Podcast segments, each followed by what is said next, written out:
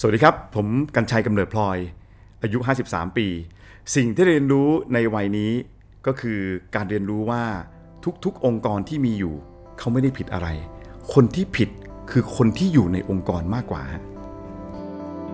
Listen to the Cloud เรื่องที่ The Cloud อยากเล่าให้คุณฟัง Coming of Age บทเรียนชีวิตของผู้คนหลากหลาย และสิ่งที่พวกเขาเพิ่งได้เรียนรู้ในวัยนี้ สวัสดีครับ นี่คือรายการ Coming of Age กับผมทรงกรดบางยี่ขันครับ แขกรับเชิญของเราในวันนี้นะครับ เป็นคนที่ผมเชื่อว่าคนจำนวนมากอยากสัมภาษณ์เขาขาเดียวกันนะฮะคนจำนวนมากก็ไม่อยากถูกเขาสัมภาษณ์เช่นเดียวกันนะครับเขาเดินทางจากนักแสดงกลายเป็นพิธีกร กลายเป็นคนข่าวแล้วก็กลายเป็นคนทำรายการ Hard Talk Hard News ที่เรียกว่าเป็นเบอร์หนึ่งของเมืองไทยในวันนี้นะครับ คุณหนุ่มกัญชัยกำเนิดพลอย สวัสดีครับ สวัสดีครับพี่หนุ่มครับ สวัสดีครับสวัสดีทุกท่านนะครับ สวัสดีครับ เป็นเกียรติมากๆที่เราได้เช่คินวจากพี่หนุ่มเช่นกันพี่ก็ตื่นเต้นเหมือนกัน ตื่นเต้นเหมือนกันเพราะว่าก็ก็พยายามถามน้องๆว่าเฮ้ยเดี๋ยวเขาจะสัมภาษณ์นู่นนี่นั่นทุกคนบอกไปเลยไปเลยโอเคอะไรอย่างเงี้ยแบบก็เป็นเกียรติกับพี่ด้วยนะครับกับคุณครับ เราเข้าเรื่องกันเลยแล้วกันนะครับเช่นครับ อะไรทำให้ช่อง3เลือกกัญชัยกำเนิดพลอยมาทำรายการโหนกระแสพี่โอ้โหคำถามนี้ก็ก็ก็ถามว่าเป็นอะไรใช่ไหมฮะพี่ก็เชื่อใช่ว่ามันน่าจะเป็นอะไรที่เป็นความแปลกใหม่ของทางช่อง3ด้วย นะครับเพราะว่าก็ต้องต้องบอกก่อนว่าจริง ๆ แล้วในอดีตเองเนี่ยพี่เองเคยทำ hard talk มาบ้างครับนะครับก็พี่เคยอยู่ในเอ่อช่อง 8ก็คือรายการปากโป้งครับนะครับแล้วก่อนหน้านี้พี่ก็เคยเคยได้รับโอกาสในการที่ทำลักษณะเหมือนกับเป็นการ talk แต่ว่ามันมันไม่ได้เป็นถึงขนาดแบบนั่ง hard talk นะฮะแต่ว่าจะเป็นการสัมภาษณ์เรื่องราวของสังคม หรือว่าเรื่องราวปัจจุบันทันด่วนที่มันเกิดขึ้นมาแล้วอะไรเงี้ยพอมาวันหนึ่งเนี่ยพี่ออกจากช่อง 8 แล้วพี่ก็มาที่ช่อง3ครับพี่ก็ได้รับความเมตตาจากทางผู้ใหญ่ทางช่อง3นะฮะคือคุณอมพรมารีนนท์ครับนะครับท่านเองก็ก็เอ่อให้โอกาสพี่ในการนำเสนอ พี่ก็ถือ proposal มาเลย แล้วก็มาคุยกับคุณอมพรบอกว่าผมอยากทำรายการที่นี่ ผมตั้งชื่อรายการไว้2ชื่อครับอีกชื่อหนึ่งขออนุญาตไม่บอก เพราะว่ายังเก็บเก็บเอาไว้เผื่อว่าเพื่อได้ใช้เผื่อได้ใช้ครับเดี๋ยวคนมาขโมยไป อีกชื่อหนึ่งก็คือโหนกระแสครับนะฮะแกก็งงว่า อะไรคือโหนกระแส เพราะในยุคนั้นมันคำว่าโหนกระแสมันมันไกลตัวมาก มันไกลแบบคนไม่เข้าใจคำว่าโหนกระแสคืออะไร ตอนแรกคนฟังเอ๊ะมันเป็นรายการเกี่ยวกับหมอดูหรือเปล่า มันเป็นเรื่องของโหนหรือเปล่าอ่าพยากรณ์หรือเปล่าอย่างเงี้ยซึ่งครับจริง ๆ ไม่ใช่คือเราพยายามอธิบายให้ให้บรรดาในนายฟังว่าจริง ๆ แล้วเนี่ยโหนกระแสมันคือการที่อะไรที่มีกระแสเนี่ยเราจะเข้าไปอยู่ใกล้ๆมันแล้วไปดึงเรื่องนั้นมาเหมือนเราไปโหนเขาอะไปดึงที่มันเป็นกระแสเรื่องที่เป็นกระแสอยู่อะไรอย่างเงี้ย ซึ่งอ่าคุณลมพรก็รู้สึกว่าเออมันมันก็เป็นรายการที่แปลกดี แล้วก็น่าจะเป็นรายการที่ไปไปได้ ตอนนั้นพี่อะมีโอกาสได้ทำใน SD อ่าอ่าโอเค SD ช่อง 28 พี่ก็เวลาเวลาประมาณตอนนั้นครั้งแรกเลยที่ทำผลกระแสประมาณ2ทุ่ม50 ประมาณนั้น เป็นวันที่ทุกช่องจะมีรายการแบบเนี้ยมาชนกันหมดเลย ไม่ไม่คือตอนนั้นใช่ไหมฮะใช่ใช่ใช่ใช่ไม่ตอนนั้นเนี่ยช่อง 28 ที่ทำเนี่ยเวลานั้นนะชนกับละคร ทุกช่องเลยโอ้โหเพราะว่า2ทุ่ม50เป็นเวลาของละคร แล้วตอนนั้นเนี่ยที่เด่นๆเลยคือมี Mask Singer ตอนนั้นอ่าในช่วงนั้น เพราะฉะนั้นเนี่ยโอ้โหแบบมันมันเป็นการต่อสู้ที่มันแบบสู้ก็แพ้อะคือไงสู้ก็แพ้แล้ว แล้วมันอยู่ในช่อง 28อะไรเงี้ยครับแต่เราก็สู้นะ เราก็ทำเพราะแบบว่าพี่รู้สึกเออพี่พี่อยากทำอะไรครับแบบนี้อะไรเงี้ย ซึ่งในตอนนั้นอะ hard talk เนี่ยก็จะมี ที่เด่นๆ จริงๆเนี่ยจะมี 3 รายการครับนะมีต่างคนต่างคิดของคุณพุทธอภิวรรณอืมนะฮะแล้วก็จะมีเอ่อถามตรงๆ กับจอมขวัญของคุณครับจอมขวัญช่องไทยรัฐครับนะฮะแล้วก็โหนกระแสก็คือโผล่ขึ้นมาครับนะครับ ก็ก็เป็นการต่อสู้กันนะครับเป็นการชิงแขกกันแย่งแขกกันอะไรอย่างเงี้ยทุกคนก็เป็นพี่เป็นน้องกันอะไรเงี้ยแต่ว่าขึ้นเวทีเราก็ต่อยกันครับก็เป็นเหมือนนักมวยอะไรอย่างเงี้ยนะฮะแต่ว่า โหนกระแสก็เนี่ยแหละฮะก็คือทำมาในช่อง 28 ก็ล้มลุกคลุกคลานแล้วครับโหนกระแสยุคยุคนั้นกับกระแสยุคยุคช่องช่องสามปัจจุบันเนี้ยมันต่างกันไหมพี่ ในช่อง 28 อะ มันกว่าตอนนี้อีกเออเพราะว่าพออยู่ในช่อง 28 อะ ความจำกัดความในการสัมภาษณ์ หรือในการถ่ายทอดออกไปอะมันได้แบบเต็มกว่านี้อ่านึกออกไหมฮะในวันนั้นอยู่เราอยู่สองทุ่มห้าสิบแล้วเราก็ถูกย้ายเวลามาอยู่ประมาณห้าโมงเย็นครับ แล้วเราก็ถูกย้ายเวลาอีกทีหนึ่งมาอยู่ตอนประมาณสักบ่ายโมงบ่ายโมงกว่าๆอะไรเงี้ยซึ่งการย้ายเวลาเนี่ยมันเกี่ยวกับเรื่องการได้แขกก่อนออกก่อนไหมพี่ จริงๆไม่เกี่ยวอะฮะแต่มันเกี่ยวกับตรงที่ว่าเอ่อการขายอ่าของโหนกระแสมันลำบากในช่วงนั้น เพราะว่าก็ต้องยอมรับอย่างหนึ่งว่า พอปัจจุบันน่ะอ่ารายอ่าโทรทัศน์รายการทีวีเนี่ยหรือช่องทีวีเนี่ยมันมีหลากหลายครับมันไม่ได้มีแค่ 4 ช่องหรือ 5 ช่องเหมือนสมัยก่อน มันถูกขยายช่องมาแบบ 20 กว่าช่อง 30 ช่องอย่างเงี้ยเพราะฉะนั้นเนี่ยการแข่งขันเรื่องของการโฆษณามันเยอะ ใช่ไหมฮะ แล้วที่สำคัญที่สุดคือเอ่อผลกระแสเองอะก็ไม่สามารถขายสปอตได้โหนกระแสต้องไปใช้วิธีการขายแบบ talk สามนาทีเป็นลูกค้าขายตรงอะไรอย่างเงี้ยแต่ว่าไม่มีโฆษณาเข้าในยุคนั้นน่ะเหรอฮะไม่มี เพราะว่ารายการทีวีอย่างที่บอกไปฮะคือพอจากสี่ช่องที่เงินก้อนเดียว โยนมาทีวีสี่ช่องหรือ 5 ช่อง มันกลับกลายเป็น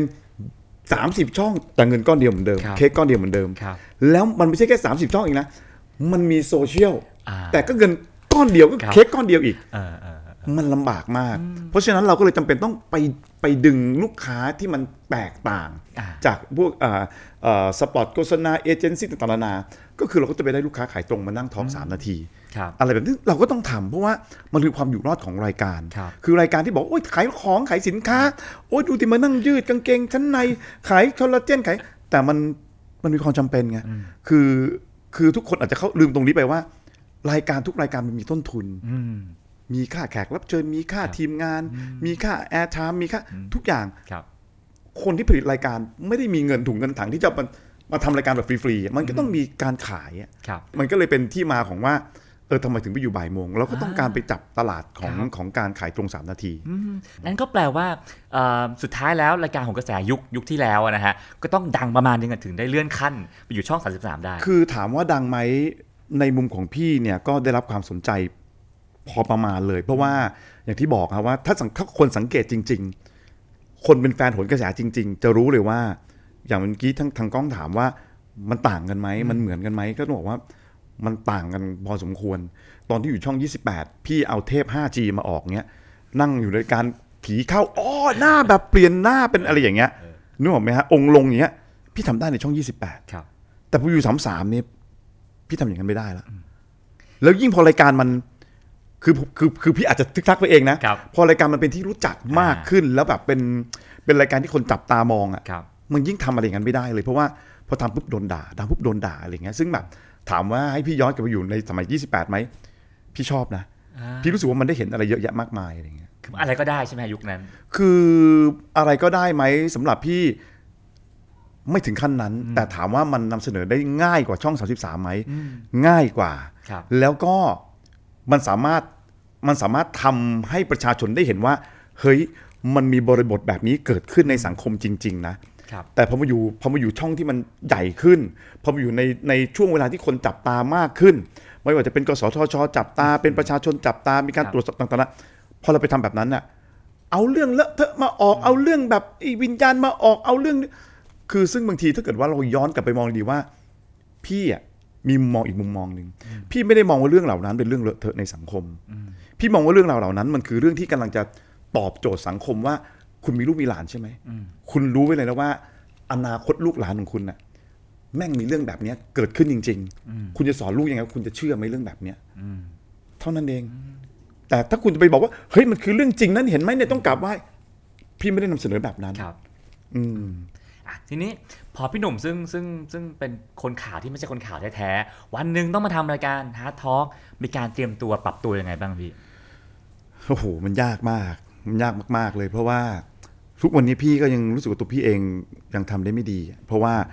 คือต้องบอกก่อนว่าพี่เคยพูดเป็นหลายๆครั้งเวลาคนมาถามพี่เหมือนกันว่ามันแตกต่างกันตรงไหน มันตอบได้ง่ายมากเลยคือ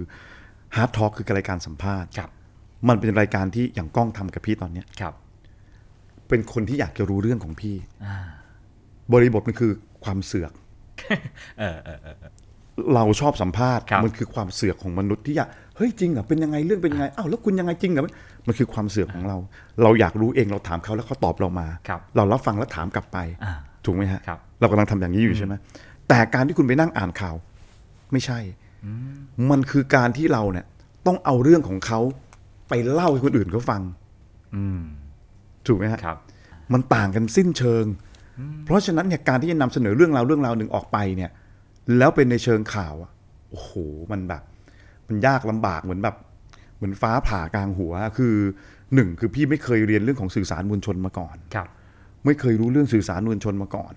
คือที่ผ่านมาเนี่ยในโหนกระแสที่คนถามว่าเอ้ยทำไมทำได้นะพี่บอกเลยว่าพี่เป็นมวยวัดเออ ก็คือต่อยสเปะสปะ แล้วโดนเป้าบ้าง ไม่โดนเป้าบ้าง สุดท้าย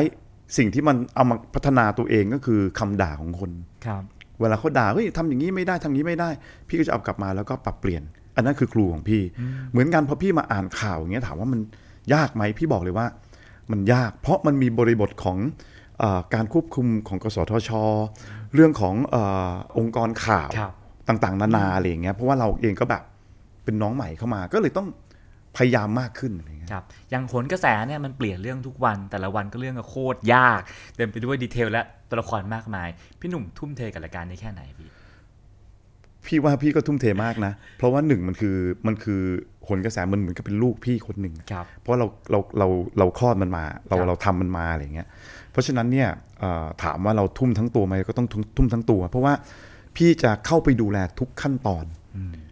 ไม่มีส่วนไหนที่พี่จะไม่เข้าไปดูแลเลย แม้กระทั่งทุกวันนี้พี่ก็จะเป็นอย่างนั้นครับ คือหนึ่งพี่ก็จะดูข่าวว่ามีข่าวอะไรบ้าง ว่ามันมีข่าวเป็นประเด็นเป็นกระแสวันนี้ไหมสองทีมงานของพี่ก็ต้องส่งเข้ามา พี่ก็จะเป็นคนดู พี่จะเป็นคนเคาะเรื่องเอง กี่โมงฮะว่าเคาะเรื่องกันในกี่โมงครับพี่ แล้วแต่เลยครับ คือบางครั้งถ้าเราโชคดีหน่อย เราก็จะได้แขกประมาณแบบบ่ายโมงบ่ายสองโมงของวันนี้เพื่อออนแอร์พรุ่งนี้ โชคร้ายหน่อย เราก็จะได้ข่าวอาจจะเราจะได้แขกตอนประมาณ 10บโมงเช้าแล้วเที่ยงออกอากาศโอ้โหคือมันแล้วแต่บริบทแล้วแต่เราว่าแต่ละวันจะเป็นยังไงครับแต่ว่ากว่าพี่จะได้นอนก็เที่ยงคืนตีหนึ่งตีสองก็มีอะไรเงี้ย บางวันอย่างเงี้ยตีสี่ยังไม่ได้นอน เพราะว่าต้องคอยโทรไปหา แขกตื่นหรือยังอยู่ที่ไหน ต้องแบบให้คนแบบให้สติงเกอร์ของข่าวอะครับ ขับรถเข้าไปเพื่อไปนั่งรอหน้าบ้านของแขกที่เราจะเอามาออกพรุ่งเนี้ยอ่าแล้วเขายังไม่ตื่น แล้วยังติดต่อเขาไม่ได้อืมต้องไปรอจนตีสี่เขาตื่นชาวบ้านที่จะตื่นตีสี่ครับก็ stringer เข้าไปแล้วก็ขอพูดกับเขาหน่อย ให้ stringer เอาเอาโทรศัพท์เนี่ยครับวิ่งมาให้เขาแล้วก็คุยขอได้ไหมเนี่ยออกมาเลยตอนนี้ได้ไหมอะไรอย่างเงี้ยตีสี่ไม่ได้นอนก็เคยมี ซึ่งพี่หนุ่มกรรชัยต้องโทรเอง ใช่ ทีมงานโทรไม่ได้อะพี่คือถามว่าทีมงานโทรได้ไหมโทรได้ครับ แต่ว่า พี่เองอะอยากจะเข้าไปช่วยน้องๆเขาด้วย เพราะว่าบางครั้งเนี่ยเอ่อเอาตรงๆนะฮะบางครั้งการที่เราโทรไปเองอะมันจะมีความน่าเชื่อถือมาก ในมุมความสบายใจของเขาครับว่าเฮ้ยมาเถอะเราจะแบบนี้แบบนี้นะอะไรอย่างเงี้ยหนูว่าแต่ว่าถามว่าทีมงานทำได้ไหมทีมงานก็ทำได้ แต่บางเคสอย่างเงี้ยเขาเขารู้สึกว่าเขาไม่ปลอดภัยอ่าเขาไม่ปลอดภัย เอ้าผมไม่เชื่อหรอกคุณใช่ทีมงานของคุณหนุ่มหรือเปล่า อ่าอ่าอะไรอย่างเงี้ยบางทีรู้สึกเอองั้นเราก็ทำเองก็ได้อะไรเงี้ยก็ก็ช่วยแหละ แต่ทุกคนก็พยายามประสานกันแต่ทีมงานพี่ก็ก็ก็เก่งอยู่แล้วนะฮะเขาก็พยายามแบบช่วยกันเต็มที่อยู่แล้วอะไรเงี้ยแล้วการดิวแขกรับเชิญรายการพี่นี่ก็ขึ้นชื่อนะฮะว่าโอ้โหมาถึงถูกพี่หนุ่มซักถูกพี่หนุ่มต้อนดิวยากไหมพี่ ไม่ยากหรอกครับ จริง ๆ แล้วเอ่อพี่เชื่อว่าทุกคนต้องรู้อยู่แล้วว่าจะมาออกรายการโหนกระแสเนี่ยเอ่อเอ่อจะต้องเตรียมตัวมายังไงครับแต่สำหรับพี่อะพี่ก็จะบอกว่าไม่ต้องไปเตรียมตัว มาแล้วพูดตามข้อเท็จจริงที่มันเกิดขึ้นกับคุณ เท่านั้นเองครับอันไหนที่มันใช่ก็ใช่ อันไหนไม่ใช่ก็ไม่ใช่ เพราะว่าสิ่งที่มันออกมาเนี่ย คนดูทางบ้านเนี่ย เขาจะรู้ครับเขาจะจับได้นะฮะแล้วที่สำคัญที่สุดคือ พี่อะบอกเลยว่าคำถามพี่อะก็ไม่ได้มีอะไรนะ เพียงแต่ว่ามันอยู่ที่คำตอบของคุณคำถามคำหนึ่งที่พี่ถามไป ถ้าเขาตอบไม่ดี ถ้าเขาตอบไม่ดีนะฮะหรือเขาโกหก ครับคำถามพี่จากธรรมดาเนี่ยจะกลายเป็นคำถามที่ใหญ่มากจะอิมแพกมากเลย เห็นไหมกันชัยถามแบบนี้เห็นไหมเนี่ยเพราะอะไรเพราะจริง ๆ ไม่ใช่คำถามผมหรอก แต่เขาตอบไม่ดี แต่ในมุมกลับกันคำถามที่พี่ถามไป แล้วเขาตอบมาได้ดีแล้วเข้าเป้าคำถามนั้นของพี่จะไม่มีอะไรเลยก็จะกลายเป็นคำถามเบาครับๆมันอยู่ที่คำตอบของแขกมากกว่าพี่หนุ่มเช็คข่าวมอนิเตอร์ข่าวแล้วก็เลือกเคส ทุกช่องก็ทำอย่างนี้ ทุกรายการก็ทำแบบนี้รวมถึงนักข่าวโซเชียลโซเชียลอีก แล้วทำไงให้แขกเขาเขายอมมารายการเราพี่คือเป็นรายการแรกด้วยนะฮะเออคือ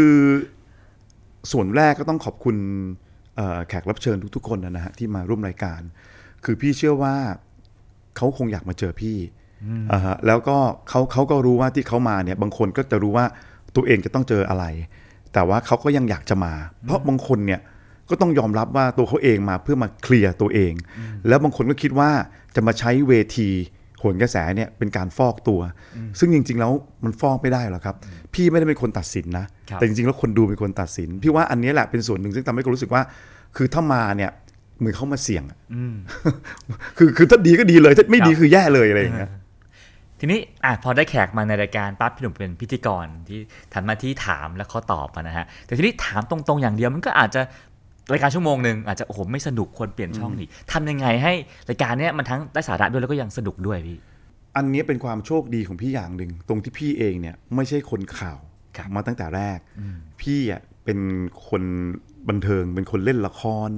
เป็นอะไรมาก่อนพิธีกรต่างๆนานาก็ก็แก๊กๆของพี่อะไรเงี้ยครับจนกระทั่งวันหนึงมาจับข่าวเพราะฉะนั้นเนี่ยตัวพี่มันเหมือนลูกครึ่งอะอ่ามันจะมีทั้งคนที่ทำข่าวด้วย แล้วก็เป็นคนที่เอ่ออยู่ฝั่งบันเทิงด้วยครับสถานการณ์ในการที่พี่เอ่อ ทำรายการโหนกระแส พี่พยายาม balance บางเรื่องอะที่มันซีเรียส พี่ก็พยายามทำให้มันแบบเบาลง โดยการเอ่อละลายพฤติกรรมระหว่างพี่กับแขกรับเชิญ พี่จะเหมือนเป็นเป็นเพื่อนเขาอะแล้วเราก็เขาจับต้องพี่ได้คุยกับพี่ได้คือก่อนเข้ารายการไงแหละเข้ารายการเลยพี่ก็จะมีวิธีของพี่ในการที่พี่จะต้องทำพี่ก็จะดูว่าเออแขกคนเนี้ยหรือเรื่องเนี้ยควรจะต้องพาไปทางไหนครับเออคือเรื่องเครียดมากๆ พี่รู้สึกว่าเรื่องแบบเนี้ยถ้าเครียดเกินไป พี่ลดลงมาได้ ลดเลเวลความเครียดมาได้ เขาจะได้สบายใจแล้วบรรยากาศมันก็จะแบบไม่เบื่อ มันอยู่ที่เราจะ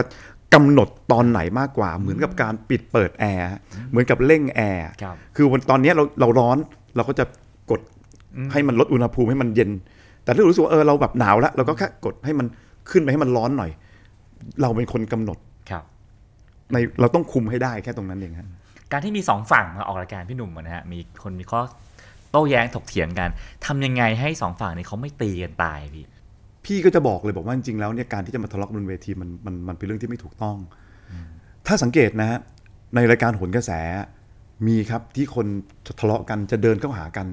พี่ก็จะมีคนที่คอย safe เป็นทีมงานเนี่ยอยู่ข้างนอกหมายถึงว่าจะต่อยกันในรายการน่ะเหรอมีจะเดินไปแต่พี่จะไม่ให้ถึงตัว พี่จะไม่ให้ถึงตัวเพราะพี่รู้สึกว่ารายการทีวีเนี่ยเอ่อหรือแม้กระทั่งแบบ อะไรก็ตามแต่ที่มันอยู่ในแพลตฟอร์มของการนำเสนออยู่อะครับมันไม่ควรจะให้แขกถึงตัวกัน พี่ถามถามว่าพี่ทำได้ไหมในหลาย ๆ ครั้งที่จะปล่อยให้แขกถึงตัวกันเออแล้วตัดคลิปตรงนั้นเป็น viral เพื่อเอาเรตติ้งเออให้คนรู้จักรายการพี่ พี่ทำได้นะ แต่พี่ก็จะมีจรรยาบรรณของพี่พี่จะไม่ทำแบบนั้น เพราะพี่รู้สึกว่ามันเป็นการกระทำที่ทุเรศมันเหมือนกับเป็นการรายการเราไม่ใช่เวทีมวยอืม นึกออกไหมฮะรายการเราคือรายการ talk เพราะฉะนั้นเนี่ยการคุยมันต้องคุยด้วยเหตุผลครับเข้าใจแหละว่าคุณอาจจะไม่พอใจกัน แต่พี่ก็จะพยายามแบบเฮ้ยอยู่ตรงนู้นกันนะอย่าพึ่งนะอย่ามองหน้ากันลูกอย่ามองหน้าพี่จะใช้วิธีที่เขากำลังเดือดแต่ทำให้มันซอฟต์ลง แล้วก็พยายามที่แบบว่าห้ามไม่ให้เข้า คือพี่เชื่อว่าคนที่มาเนี่ยก็อยู่ที่เราเองอีกแหละว่าเราจะเป็นกำหนดว่าให้เขาทำยังไง ไม่มีทางที่จะให้เขาไปเตะหน้ากันออกทีวีต่อยหน้ากันอ่าอันนี้พี่ไม่เอาครับพี่พี่รู้สึกว่ามันมัน ไปทำแบบนั้นมันมันเหมือนกับเราก็ไม่โปรพอที่จะคุมคนอยู่ในรายการเราอะไรเงี้ยหลายๆครั้งที่รายการพี่หนุ่มก็จะความสนุกก็มาจากการที่สองฝ่ายถกเถียงกันอย่างออกรถนะฮะพิธีกรมีส่วนในการช่วยเอ่อปั่นปั่นหรือเปล่าฮะพี่คือจริงๆถามว่าปั่นไหมก็ก็ไม่ได้ปั่นหรอกไม่ได้ปั่นขนาดนั้นหรอกแต่ว่าหลายคนก็บอกแบบนั้น พี่ก็กลับไปนั่งดูเออบางทีเออพี่ก็ปั่นเขาจริงๆเนอะอะไรเงี้ยแต่ว่ามันมันก็มีอย่างเช่น อย่างเช่นอะพูดง่ายๆอะคนฝั่งนู้นกำลังมองหน้าฝั่งนี้แล้วก็บอกเอ้ยอย่างนี้ไม่ต้องคุยในรายการหรอกเดี๋ยวเอาไปเจอเลยไหม พี่เอ้ยอย่ามองหน้ากันเอ้ยนี่เขามองหน้าคุณอยู่นะหลบหน้าหน่อยอะอะไรอย่างเงี้ย คือคือแค่คำพูดคำเนี้ยเออเออ เขามองหน้าคุณอยู่นะไอ้นี่ก็จะรู้สึกว่าเอามึงมองหน้ากูเหรออะไรเงี้ยคือ คือมันนิดเดียวอะครับ คือแต่ว่าคงไม่ไปปั่นอะไรมากอะไรอย่างเงี้ยอืม ครับทีนี้โหนกระแสมีสูตรไหมพี่ทำไงให้เรตติ้งมันขึ้นพูพรวดพลาดขนาดนี้ โหถ้าเกิดพี่รู้สูตรทำให้เรตติ้งขึ้นพรวดพราดพี่คงทำไปแล้วแต่ว่าไม่รู้จริง ๆ อันนี้ไม่รู้จริง ๆ แต่ว่า เราเองก็นำเสนอเอ่อความหลากหลายมากกว่า อะไรอย่างเงี้ย แต่ว่าก็จะถูกด่ากลับมาบ่อยๆนะเออว่าเอาอีกแล้วทำลำเรื่องผัวเมียอีกแล้วอืมอะไรอย่างเงี้ยใช่แต่ว่าจริงๆพี่ก็นำเสนอทุก ๆ เรื่องนะครับเรื่องว่าล่าสุดก็ทำซีเซียมทำอะไรไปอะไรเงี้ยก็ทำนะแต่ว่าแบบก็ก็มันไม่มีสูตรอะเพียงแต่ว่าเราทำให้ไม่ไม่ให้คนเบื่อมากครับกว่าว่าเออต้องมานั่งนำเสนอแบบนี้ทุกวันทุกวันทุกวันอะไรเงี้ยมันอยู่ที่ว่าคนชอบเรื่องไหนมัน บางทีคนชอบเรื่องเอาตรงๆคนชอบเรื่องผัวเมียอืมพี่บอกเลยครับเรื่องใกล้ตัวเรื่องชาวบ้านคนชอบอะไรอย่างเงี้ยสิ่งหนึ่งที่ไม่ค่อยเห็นในรายการพี่หนุ่มคือเรื่องข่าวการเมืองพี่อืมการเมืองภาคใหญ่อะนะฮะอ่าฮะอาจจะไม่ค่อยมีถึงแม้จะเป็นเรื่องกระแสสุดๆก็ตามจะไม่ค่อยเชิญนักการเมืองมาคุยกัน เพราะอะไรพี่ คือถามว่าพี่อะทำได้ไหมพี่ทำได้นะ พี่ทำได้ เพียงแต่ว่าพี่ไม่อยากทำเออพี่ไม่อยากทำเพราะว่าเออเรื่องเหล่านี้เรื่องการเมืองเป็นเรื่องละเอียดอ่อนครับ เป็นเรื่องของของเออมันไม่ใช่แค่โต๊ะการเมืองที่เรานั่งคุยกันโต๊ะกลมครับๆมันเป็นเรื่องของบุคคลที่ยืนอยู่หลังเขาอีก ไม่ว่าจะเป็นเอ่อเอ่อพักหรือแม้กระทั่งไปถึงประชาชนที่ยืนอยู่หลังพวกเขาครับเพราะฉะนั้นเนี่ยพี่อะก็เลยรู้สึกว่าพี่อยากทำอะไรที่มันเป็นรายการที่เหมือนกับเป็น mass เป็นชาวบ้านที่ไม่ได้ไปเกี่ยวข้องอะไรกับการเมืองอะ่ะ อยากให้รายการมันเป็นแบบนั้นอะไรอย่างเงี้ยแต่ว่า คือคือถามว่าถ้าเกิดว่าเอาขึ้นมานั่งอยู่ด้วยกันแล้วบางทีเรา balance ไม่ได้ เรา balance ไม่ได้ เราก็จะกลายเป็นคนเลือกข้างไปอ่าอะไรแบบเนี้ยพี่ก็รู้สึกว่างั้นอย่าดีกว่า เพราะว่ามันก็จะไม่เหมาะถูกไหมฮะคือถามว่าพี่พี่เคยมีประสบการณ์ไหมพี่มีประสบการณ์นะพี่มีมีประสบการณ์แต่พี่ขออนุญาตขออนุญาตไม่พูดว่าเป็นแขกท่านไหนเป็นเวทีไหนกันแล้วกันครับก็เคยมีประเด็นแบบลักษณะแบบเนี้ยแล้วเหมือนกับว่าเอ่อ คนที่ขึ้นมาสัมภาษณ์กับพี่สองคนเอ่อหลายคนด้วยไม่ใช่หรอกสองสองสามคนสามสี่คนเลยล่ะ แล้วปรากฏมีท่านหนึ่งอะรู้สึกว่าพี่ไม่เป็นกลางกับเขาเขาก็เหมือนกับ ลงจากเวทีไปแล้วแยกย้ายกันแล้วก็ติดต่อกลับมา ให้คนติดต่อกลับมาว่าทำไมทำแบบนี้พี่ไปรับงานมาทำลายเขาเหรออะไรอย่างเงี้ยซึ่งแบบพี่รู้สึกว่าโอ้โหแบบพี่รู้สึกแย่มากเลยจริงๆแล้วมันไม่ใช่อะไรเงี้ยเพียงแต่ว่าพี่ถามไปตามครรลองของข้อเท็จจริงที่มันเกิดขึ้นเท่านั้นเองอะไรอย่างเงี้ยก็มีพี่ก็รู้สึกว่า เออพี่ไม่อยากไปยุ่งแล้วมันก็เป็นบทเรียนอย่างหนึ่งว่าเออโอเคแบบบางทีเราก็ balance แล้ว แต่คำถามเราถามไปเขาอาจจะตอบไม่ได้ แล้วยิ่งทำให้เขาดูแย่เขาก็รู้สึกว่าถูกวางงานอะไรอย่างเงี้ยครับวันหนึ่งรายการโหนกระแสก็กลายเป็นที่พึ่งของผู้คนมากมาย จะมีการแบบ tag เฮ้ย มีปัญหานี้ออกโหนกระแสดีกว่า เดี๋ยวจะช่วยช่วยแก้ปัญหาได้จากการออกโหนกระแสรู้สึกยังไงบ้างฮะพี่เหนื่อยนะ คือพี่รู้สึกว่าพี่ลำบากใจ คือมันมีทั้งข้อดีและข้อเสียครับเอ่อ ข้อเสียก่อนข้อเสียก็คือว่าพี่ก็ต้องบอกก่อนว่าหนึ่งคือพี่ไม่ใช่ซูเปอร์แมนพี่ไม่ใช่ฮีโร่ในทีวีหรือในหนัง หรือพี่ไม่ได้เป็นตำรวจที่จะไปจับคนร้ายได้หรือพี่พี่เป็นได้แค่กระบอกเสียงครับในการที่จะช่วยเหลืออแต่ว่าในมุมกลับกันเนี่ย สิ่งเหล่านี้มันกลายเป็นความคาดหวังของคน ว่าเวลามีอะไรก็ เฮ้ยกัญชัยต้องทำเฮ้ยกัญชัยทำไมไม่เชิญคนนี้มาออกเฮ้ยกัญชัยเอาคนนี้มาออกดิเฮ้ยเรื่องนี้แบบชูวิทย์กับทนายตั้มเนี่ยทำไมไม่เอามาออกเฮ้ยอะไรเงี้ย ซึ่งบางครั้งถามว่าพี่อยากทำไหมพี่อยากทำนะแต่เขาไม่มาคือคือคือเราต้องไม่ลืมบริบทนี้ไปเหมือนกันว่า ไม่ได้หมายความว่าโหนกระแสหรือว่ากัญชัยอยากจะทำเรื่องไหนแล้วเรื่องนั้นต้องมานะอ่าเขาก็มีสิทธิ์ที่เขาจะไม่มาเหมือนกัน แต่พอเขาไม่มากลับกลายเป็นว่าอีเนี่ยโดนอ่า หาที่เรื่องเนี้ยไม่ยอมทำเออไม่ยอมทำไม่นู่นไม่นี่ไม่นั่นก็จะโดนด่าแบบสารพัดสารพิษอะไรอย่างเงี้ย แต่ก็อีกมุมหนึ่งถามว่าคิดในแง่บวกนะ คิดในแง่บวก คิดในมุมบวกแล้วทำให้เราสบายใจได้ก็คือ กลับมามองตัวเองแล้วเออเฮ้ยเราเดินมาถึงจุดที่คนคาดหวังแล้วเหรออซึ่งมันน้อยคนมากนะที่มีคนคาดหวังกับกับกับกับเรื่องแบบนี้อะกับคนแบบที่มันจะคนที่จะได้โอกาสมีคนคาดหวังกับเราอะมันมีไม่กี่คนหรอก เราเป็นหนึ่งในนั้น พี่ก็เลยมองบวกโอเค พี่มาถึงตรงจุดที่คนคาดหวัง แต่ว่าบางเรื่องที่พี่ทำไม่ได้จริงๆ พี่ก็ต้องกราบขออภัยด้วยอะไรเงี้ยพอกลายเป็นคนคนที่เป็นอีกขั้นหนึงของพิธีกรแล้วนะฮะคือเป็นหนึ่งความหวังของประเทศต้องวางตัวเปลี่ยนไหมไหมอุ๊พี่ยอยากถือว่าเป็นความหวังของประเทศเลยอันนั้นมันก็ดูดูแบบนั่นไปอะไรเงี้ยฮะอืมต้องวางตัวเปลี่ยนไหมฮะยังเล่นละครได้ไหมพี่เอออยากเล่นครับ แต่ว่ามันกลับไปเล่นไม่ได้เพราะไม่มีเวลาเลยอยากเล่นครับอ่าคือคือชีวิตพี่ก็ยังเป็นเหมือนเดิมครับพี่พี่ ต้องบอกงี้ด้วยว่ามึงไม่ใช่ว่าพี่ต้องคอยไปแก้ปัญหาให้คนนะบางทีปัญหาของพี่ก็มีบางทีพี่ยังแก้ปัญหาพี่ไม่ได้เลยแล้วพี่ก็ไม่รู้จะไปบอกใครด้วยในบางเรื่องอะไรอย่างเงี้ยอือฮึปัญหาของกัญชัยคืออะไรพี่โอ้อยากโหรู้จังมันมันเยอะแยะมากมาย ปัญหาพี่มันเยอะแยะมากมายเพียงแต่ว่าพี่ก็ไม่ได้แบบมานั่งบอกใครอะไรอย่างเงี้ยนะครับเพราะว่าพี่เป็นคนที่แบบไม่ไม่ค่อยอยากจะเอาเรื่องราวของตัวเองออกไปนั่งพูดอะไรเยอะแยะมากมายอะไรเงี้ยฮะมันก็เป็นพื้นที่ ที่มันเหมือนแบบว่าเออในมุมของตัวพี่เองอะไรเงี้ยพี่ก็ต้องแก้ปัญหาของพี่ไปเองอะไรอย่างเงี้ยเห็นว่าครั้งหนึ่งพี่หนุ่มทำรายการแล้วเครียด คือคนดูยังเครียดเลยเนาะพี่หนุ่มอยู่กับมันเครียดทุกวันทั้งวันด้วย เครียดหนักแค่ไหนพี่คือแรกๆเนี่ย ไม่เครียด เพราะคิดว่าตัวเองแบบถอดได้แกะได้วางได้อะไรเงี้ย แต่ว่าช่วงหลังๆประมาณสักปีที่แล้วอะไรเงี้ยครับเริ่มละ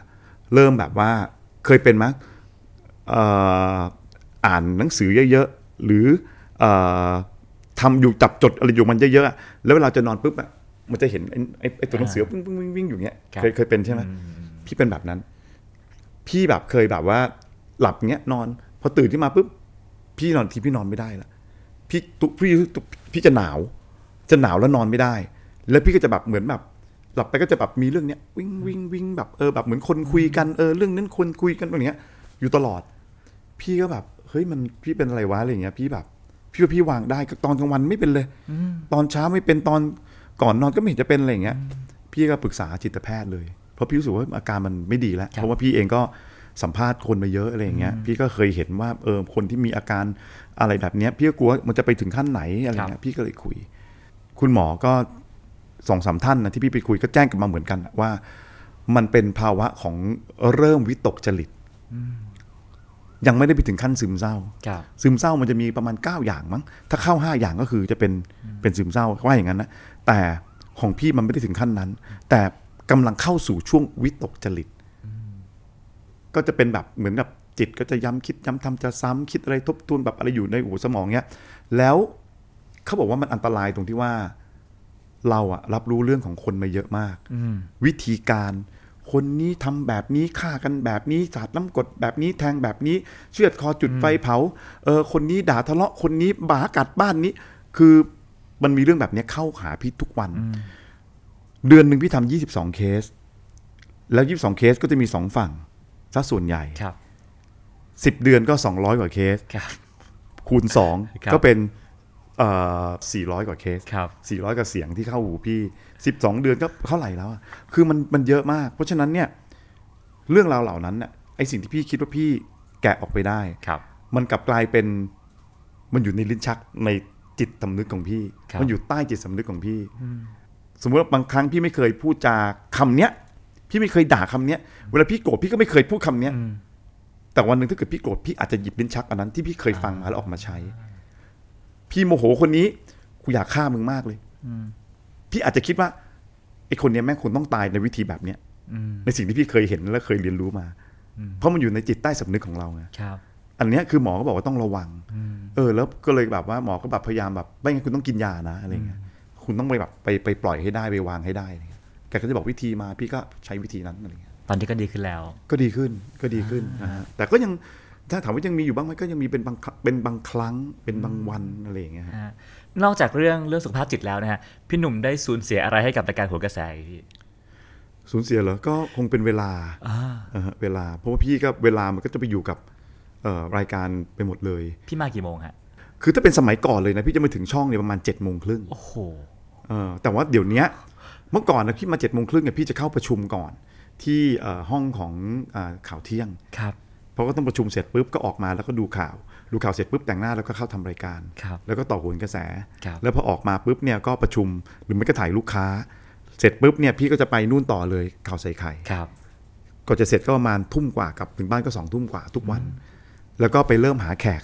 ก่อนจะนอนก็นู่นน่ะตีสองตีหนึ่งอะไรเงี้ยโอ้คือชีวิตพี่เป็นแบบนี้ แต่ปัจจุบันเนี่ยพี่มาถึงที่ทำงานประมาณ9ก้าโมงสิบโมงเนี่ยเก้าโมงครึ่งก็ถือว่าเช้าอยู่ดีนะฮะฮะก็ยังเช้าแต่ว่ามันก็ยังทุเลาได้บ้างไงอืม ก็สมมติว่าแต่ละแต่ละแต่ละเคสที่กว่าจะจัดโหนกระแสได้ก็ต้องเตรียมตัวเยอะเหมือนกัน ไม่พี่เป็นคือหมายความว่าคือคำว่าเตรียมตัวหมายถึงว่าเตรียมตัวที่จะต้องแบบหาข้อมูลอ่าคุยข้อมูลเขาอย่างเงี้ยใช่ฮะใช่ใช่คือมันเป็นแค่ช่วงแรก แต่การที่พี่จะมาคุยกับแขกเลย พี่จะไม่คุยครับอ่าพี่จะไม่คุยพี่พี่ไม่ชอบมารับรู้เรื่องก่อน อ่า มันจะไม่สนุกครับอืมพี่ว่ารายการสดมันต้องสดจริงอ่าๆ เราต้องรู้สึกว้าวบนนั้นครับเราต้องรู้สึกว่าเฮ้ยมันมีเหตุการณ์แบบนี้จริงเหรอวะเฮ้ยมันอะไรอย่างเงี้ยครับคือมันพี่แบบบางทีแบบสมมติว่าเขาจะบอกพี่ว่าเอ้ยไม่ต้องบอกครับพี่ขอไปรู้งั้น พี่ไม่อยากรู้ข้อมูลครับแต่รู้เรื่องได้อืมรู้เรื่องได้ว่า วันเนี้ยอ่าวันเนี้ยเป็นเรื่องชาวบ้านสองคนอยู่บ้านติดกัน หมาออกมาเห่าบ้านนี้บ้านนี้นอนไม่หลับ ก็ออกมาด่าอะพอออกมาด่าไอ้เขาเจ้าของหมาก็บอกว่าอ๋อก็เพราะแมวมึงกันแหละโผล่มาให้หมากูเห็นอ่าอะไรอย่างเงี้ย คือ พี่ก็จะไม่อยากรับรู้เรื่องว่ามันมีดีเทลอะไรยังไงครับอะไรเงี้ยแต่รู้ว่าเรื่องเป็นเรื่องแบบนี้ แล้วค่อยมานั่งไล่ในรายการครับอะไรอย่างเงี้ยแล้วพี่หนุ่มได้อะไรจากรายการโหนกระแสบ้างครับ พี่ได้อะไรเหรอ ก็พี่ว่าพี่ได้ช่วยคนนะอ่าเออคือคือพี่ไม่ได้ช่วยคน เพราะว่ามันก็เป็นเป็นจุดหนึ่งซึ่งแบบพี่อะตั้งใจอยู่แล้ว พี่พี่อยากทำอยู่แล้วครับเพราะว่าพี่ก็เชื่อว่าปัจจุบันเนี้ยสังคมต้องการโอกาสต้องการกระบอกเสียงอืมนะฮะเพราะว่าอะไรเพราะว่า ปัจจุบันเนี้ยมันมีความเน่าเฟะขององค์กรหลาย ๆ องค์กรครับ คือองค์กรหนึ่งเนี่ย พี่บอกเลยว่ามันจะมีทั้งคนดีและคนไม่ดี เหมือนกันนะองค์กรข้าราชการก็เหมือนกัน มีทั้งดีและไม่ดี แต่เมื่อมันไม่ดีปุ๊บเนี่ยคนก็จะเพ่งเล็งไปมากกว่าคนดี ถูกไหมฮะครับเพราะฉะนั้นเนี่ยเขาจะถูกคนดีก็จะถูกเหมารวมไปด้วย เพราะฉะนั้นอันเนี้ยมันก็เลยทำให้ประชาชนหมดความศรัทธากับองค์กรบางองค์กรเขารู้สึกว่า เออ บางครั้ง อย่างเช่น ล่าสุดมีคนร้องมาในเพจโหนกระแส ก็มีคนคนหนึ่งเนี่ยมีลูกวัยสามเดือนเขาไปเที่ยวงานเลี้ยงบริษัท เสร็จกลับออกมาเนี่ยเขาไปถูกคนประมาณ 10 กว่าคนเนี่ยลุมกระทืบ แล้วเอามีดเนี่ยฟันหัวจนทั้งหัวเขาเปิกหมดเลย แล้วลูกเขาสามเดือน เขาทำงานไม่ได้ เมียก็ไม่ได้ทำงาน ไม่มีตังค์กินละครับก็ไม่รู้จะทำยังไง ไปแจ้งตำรวจตำรวจก็ไม่ยอมไปจับตัวผู้กระทำความผิดสักทีผ่านไป 3 เดือนกว่า 4 เดือนครับอะไรแบบนี้เขาก็จะร้องเข้ามาว่าเขาไม่ได้ต้องการอะไรเลยเขาแค่อยากให้จับคนที่ฟันหัวเขาเพราะว่า วันนี้เขายังเจอว่ามันเดินอยู่เลย แต่ตำรวจกลับไม่จับนึกออกไหมฮะครับเพราะฉะนั้นเนี่ยสิ่งที่มันเกิดขึ้นคือเขาไม่ได้กลัวเขาจะจนแต่เขากลัวตายเขาไม่รู้ว่าไอ้คนเนี้ยจะกลับมาทำร้ายเขาหรือครอบครัวเขาอีกหรือเปล่าครับเขาก็จะมาขอให้พี่เป็นกระบอกเสียง เราคือเราก็ต้องนำเสนอไปว่า เฮ้ยมันมีเรื่องแบบนี้เกิดขึ้นนะคุณทำไมไม่จับแต่ทางฝั่งตำรวจแจ้งกลับมาบอกอ๋อพอดีเอ่อร้อยเวรคนที่เคยทำคดีเจ้าของคดีเขาลาออกไปเอ้ยเขาย้ายเขาย้ายไปที่อื่นแล้วอ้าวแล้วไงอะย้ายไปที่อื่นแล้วเรื่องนี้ก็ ก็ไปตามเขาเลยเหรออมันก็ไม่ได้อะเขาให้ร้อยเวรคนใหม่ทำแล้ว แต่แม่งสามเดือนแล้วอะอะไรอย่างเงี้ยมันก็ต้องมีบริบทในการจัดการเรื่องราวเหล่านี้อย่างเงี้ยมันเรื่องเรื่องเล็กของคุณน่ะ แต่มันคือเรื่องใหญ่ของเขาไงถูกไหมครับครับบางทีเรื่องเล็กของเขา มันอาจจะเป็นเรื่องใหญ่ของคุณอืมการพรวนดินของชาวสวนชาวไร่เขาอาจจะรู้สึกว่าเอ้ยเขาพรวนได้สบาย แต่เมื่อไหร่ที่ให้คุณไปจับจอบจับเสียงแล้วมาพรวนน่ะคุณทำไม่ได้หรอกเหมือนกัน คนเรามีบริบทต่างกัน อันนี้คือต้องอยู่ที่ว่าคุณต้องเข้าใจเขาด้วยครับอืมเมื่อกี้พี่หนุ่มพูดถึงรายการข่าวใส่ไข่นะฮะขอขอแวะไว้สักนิดนึงผมเห็นอย่างหนึ่งที่เป็นการจัดรายการที่แปลกดีคือเอ่อผู้ดำเนินรายการก็จะเอ่อจัดรายการไปก็จะมีการไถมือถือระหว่างรายการสดไปด้วยเป็นความตั้งใจไหมพี่ ตั้งใจครับครับเป็นความตั้งใจเลยดูอะไรกันฮะในมือถือ คือคืออย่างนี้ต้องอธิบายให้ฟังอย่างนี้ก่อน รายการข่าวใส่ไข่เนี่ยเป็นรายการที่ถูกออกแบบมาตั้งแต่แรกนะฮะครับคือคุณนิดอรพันธ์ครับ นะฮะอ่าวัชรพลเนี่ยก็คือแกเนี่ยออกแบบรายการนี้มาเหมือนกับว่า อยากให้มีรายการข่าวสักรายการหนึ่ง ซึ่งไม่ได้เป็นรายการข่าวแบบทางการ เป็นรายการที่เหมือนกับว่าเราเนี่ยไปนั่งอยู่กับเขาในบ้านเลยอืมนึกออกไหมฮะครับไปนั่งอยู่กับเขาในบ้าน แล้วก็ไปเล่าให้ฟังเฮ้ยมันมีเรื่องแบบนี้เกิดขึ้นประจำวันเว้ยอะไรอย่างเงี้ยเฮ้ยดูดีเนี่ยในโทรศัพท์เขาเนี่ยมีอย่างเงี้ยอ่าเหมือนเพื่อนเหมือนเพื่อนอ่าอะเฮ้ยมึงอยากจะว่าอะไรมึงว่ามามึงพูดมามึง เราก็เข้าไปดูในทวิตเตอร์บ้างใน Facebook ว่าเรากำลังออนแอร์อยู่เนี่ยคุณต้องการแล้วคุยอะไร พูดเรื่องอะไรอ่าเหมือนกับเราอะเชื่อมกับเขาอยู่ครับ คือโลกเนี้ยมันไปไกลแล้วอืม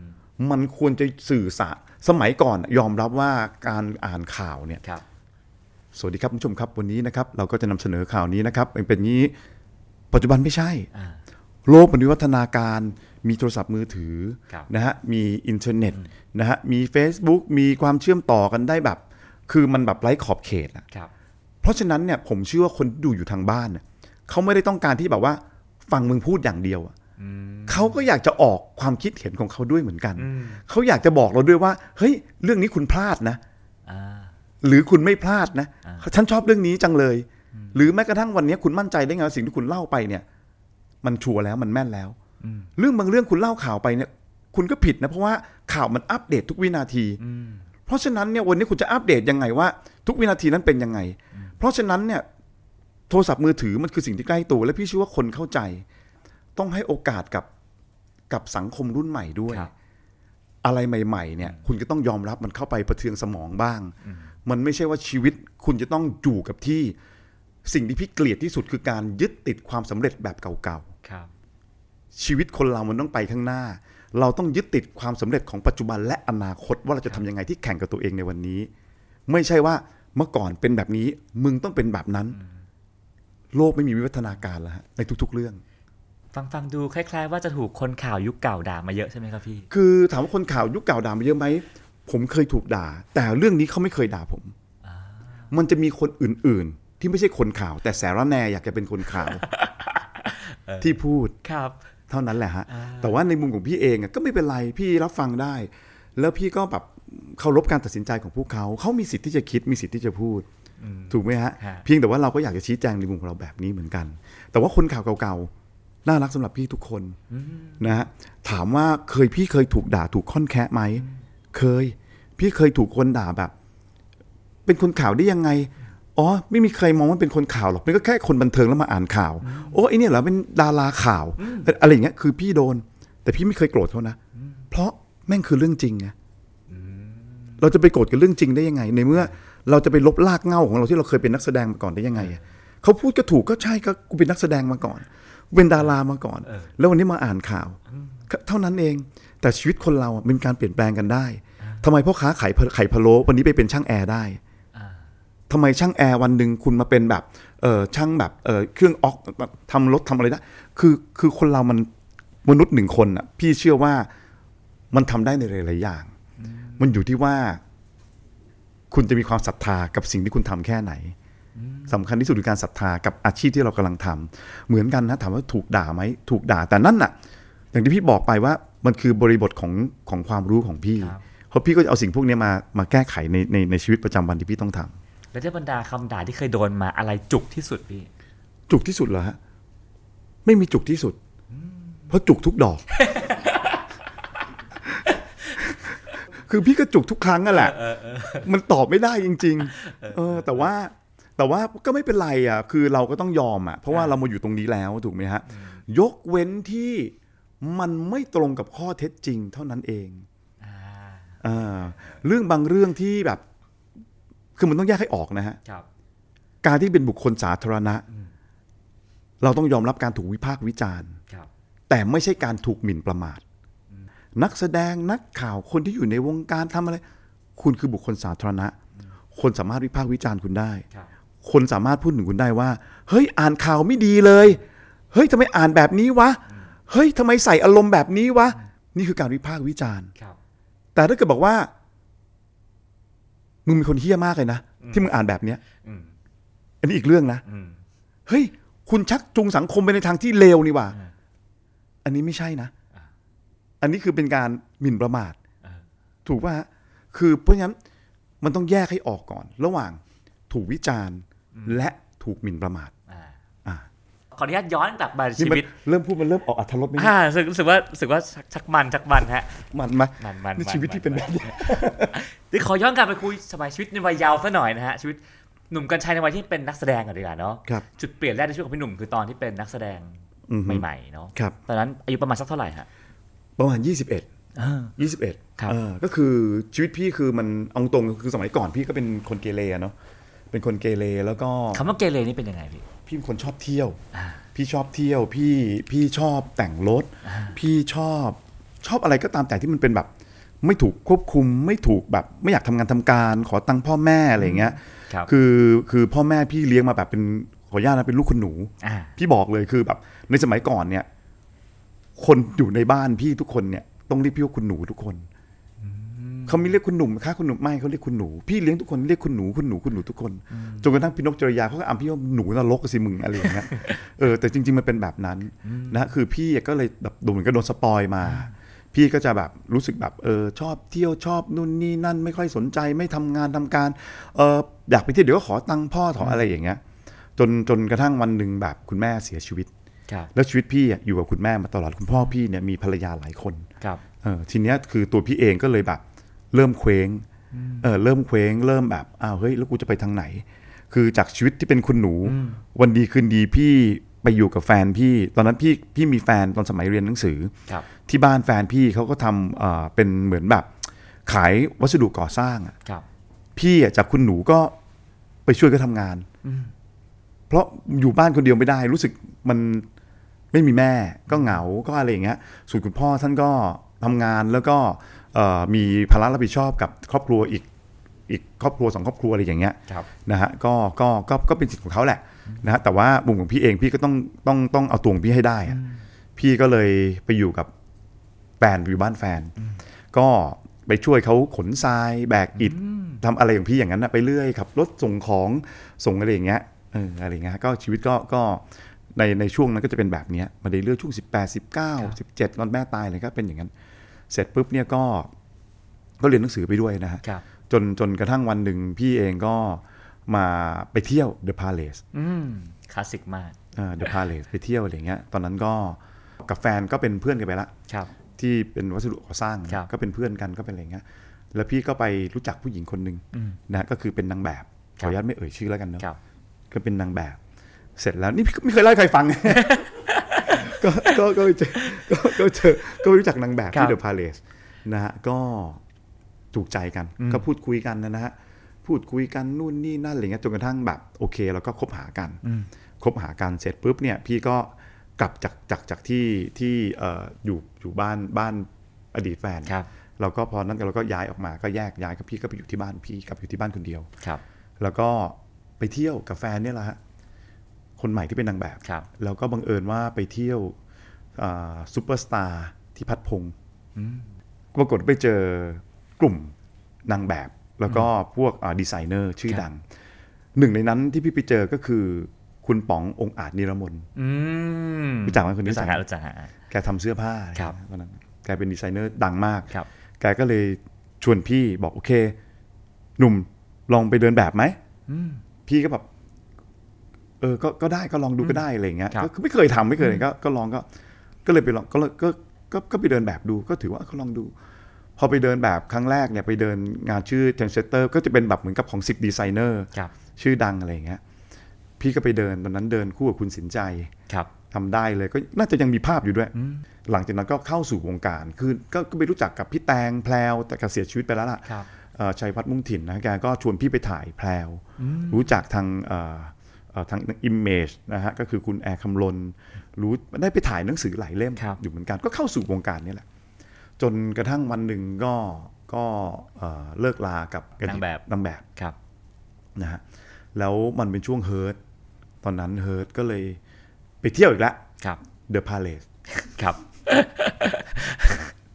เดอะพาเลสครับแล้วก็บังเอิญว่าไปเจอนักแสดง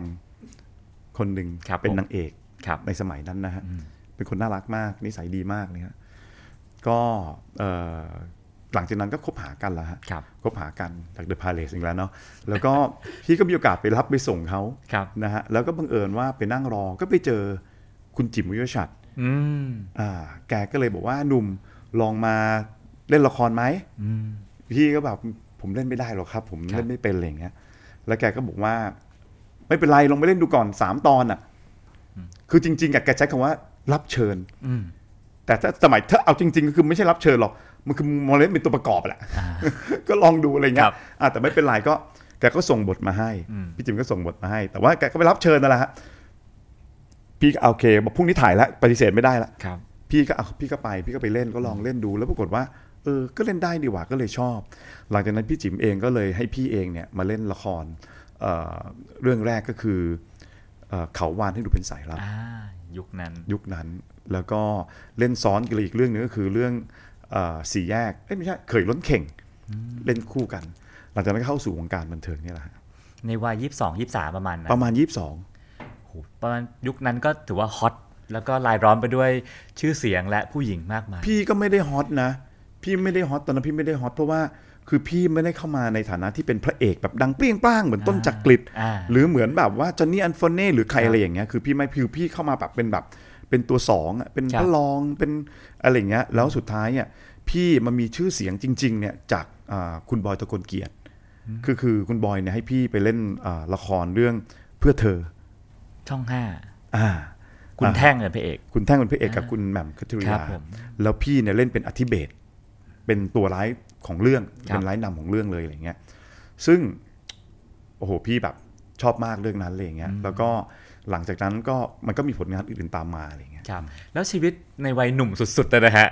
กับวงการบันเทิงเนี่ยมันเปลี่ยนชีวิตพี่หนุ่มไปยังไงบ้างฮะมันก็ให้อะไรกับเราเยอะนะฮะเพราะว่าที่ผ่านมาเราก็ไม่เคยทำงานทำการหรอก เออก็คือแบบก็อย่างที่บอกไปอะขอเงินพ่อแม่เที่ยว ไปอยู่กับเอ่อแฟนอะไรอย่างเงี้ยแบบคือไม่ทำงานอะเออจนกระทั่งวันหนึ่งเรามาทำงานมันชีวิตมันก็เปลี่ยนอะเรามีเป็นรายดาราได้ที่มีวินัยไหมพี่ตอนนั้น ไม่มีเลยอะ พี่เป็นคนที่ไม่มีวินัยเลยอะแรกๆก็มีเหมือนจะมีเออเหมือนจะมีเหมือนจะมี แต่ก็ไม่มีคือไปกองสายอะไรอย่างงี้ มากอืมเป็นคนเกเรครับก็แต่ว่าพี่อะโชคดีอย่างหนึ่งตรงที่ว่า เพื่อนๆที่อยู่ในกองถ่ายเนี่ยเขาก็เมตตาเราอะเขาก็แบบไม่ได้แบบโกรธไม่ได้อะไรและอีกอย่างหนึ่งคือในสมัยนั้นน่ะ มันไม่ได้มีโซเชียลเหมือนสมัยนี้ คือถ้ามีเหมือนสมัยนี้เนี่ย ก็คงจะออกไปตั้งแต่แรก ๆ แล้ว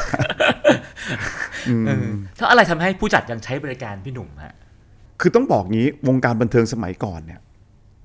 เขาเขาจะอยู่กันแบบครอบครัวอยู่กันเป็นแบบครอบครัวครับอย่างพี่จิ๋มก็จะใช้พี่อยู่ตลอด ก็จะให้พี่เพราะว่าเหมือนกับพี่เป็นเด็กบ้านเขาอ่าแกก็จะ support พี่อยู่ตลอด อย่างเงี้ยนะฮะ แล้วก็อย่างเอ็กแซกเองเนี่ย เราก็ไปทำงานกับเขา